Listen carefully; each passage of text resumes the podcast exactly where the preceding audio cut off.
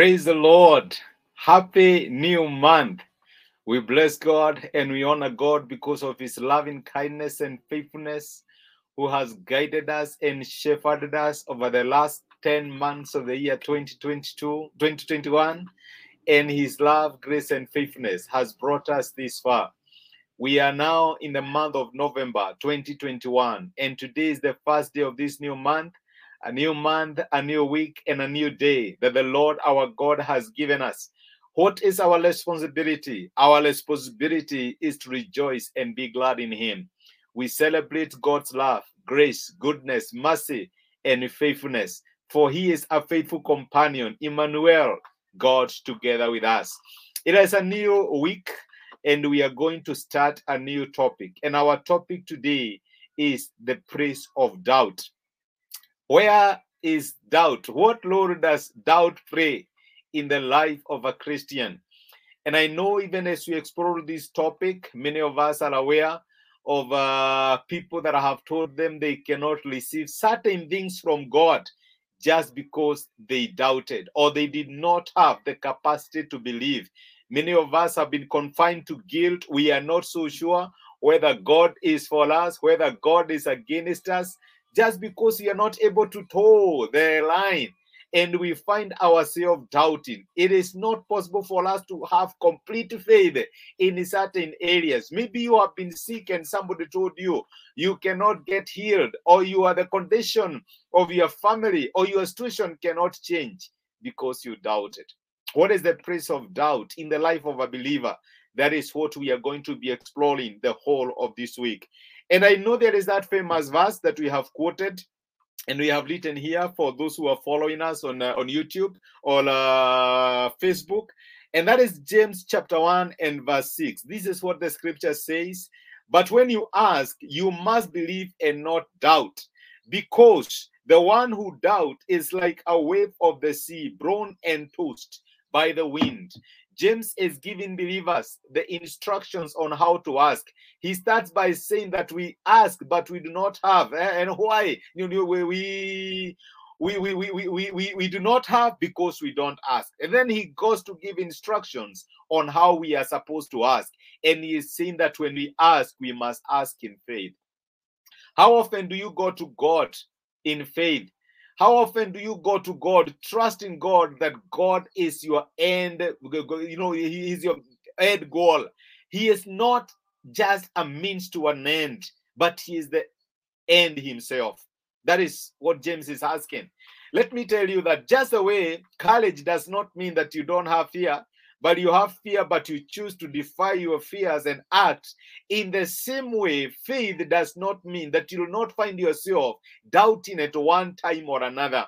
And many times, Faith means complete surrender. God, I come to you with all my doubts, with all my faith, with all my weaknesses, with all my with, all my strengths. And you don't allow someone to put you down just because there is that tinge of imagination in your mind that, oh, what if it does not happen?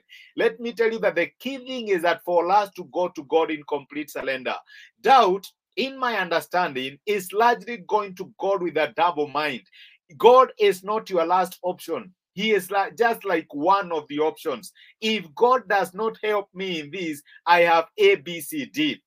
You have options that are laid down that you, you can explore just in case God does not come to help you. That is what doubting is all about. Where you confine God just as another option. You don't go to God as the end goal. You go to God just like another means to your end. And that is why when we go to God and something is telling you, oh Lord, I'm not so sure whether it is likely to happen or not, the key thing about faith is complete surrender. And you surrender your faith, you surrender your doubts, you surrender yourself completely. There is a king in the Old Testament. He was called King Jehoshaphat. King Jehoshaphat, he was a righteous king in Judah. And I'm so sure when I mention Jehoshaphat, you know that king who won battle eh, through praise. God told him, just get some men, let them praise God, and he will see what God will do. And there is a time actually when he was facing that particular battle when uh, a great army had come against him and he looked at his odds, he did not have any possible way of winning that particular war and he went to God in complete surrender. If you read in the book of Second Chronicles, chapter 20, I like his prayer in verse 12. I will just read verse 12, but the prayers uh, goes uh, on several verses. And this is what he says, our God, will you not judge them? For we have no power to face this first army that is attacking us.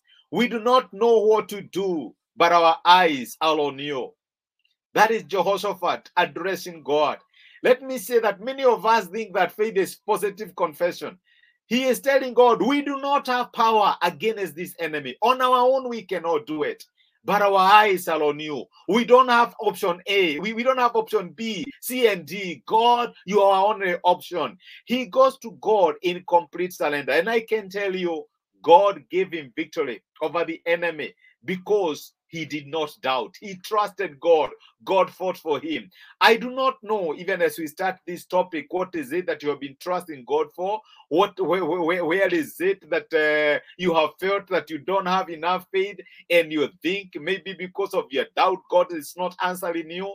We are going to go through this topic and we will see how we can surrender our doubts to God, how we can give ourselves as we are, because remember, we are a personality. We can confess our fears, we can confess our, uh, our failures, and even we can confess our doubts to God and see what God can do. And I pray that it's going to be an exciting journey as we explore this topic, the praise of doubt. Karibu sana. Let us pray and trust God to guide us and be with us the whole of this week. Our Father and our God, in the name of Jesus, we celebrate your love, grace, and faithfulness that has carried us through our lives until you have brought us into the first day of the month of November 2021. It has taken your love, grace, and faithfulness. You have fought so many battles for us, and Lord, you have given us the victory. We can surely join, the loving Lord, the, the, the Samuel in saying, Thus far, the Lord has brought us. You are our Ebenezer. And we are also grateful for an opportunity to study another topic, the praise of doubt in the life of a believer. Because many times we have felt separated from you because we do not have the capacity to believe that some things are possible. I pray that as, as we explore this topic, that Lord, you shall minister to us. You shall open the eyes of our understanding. You shall open our hearts. You shall guide us by the power of the Holy Spirit and help us to know how we can use the, the doubt as a leverage to come into where you are because your word tells us that we should have you as our only God and not have any other. It is our prayer that you teach us what it means to complete surrender to your will and have you guiding every area and every aspect of our being. We love you and we honor you. We bless the month of November in the name of Jesus and we pray that your presence will go ahead of us. Thank you because of the success and the breakthroughs that you shall give us this month. Thank you because you will prepare us to end the year 2021 strong and the things we have trusted you for. Lord, we shall see the realization in the remaining two months of this year, even as you prepare us for the new year. We love you and we honor you. For this, we ask in Jesus' name. Amen. Amen. God bless you. I am grateful for joining me. And I pray that this journey, as we explore the topic of doubt, will be an exciting one. God bless you and have yourself a beautiful day. Thank you.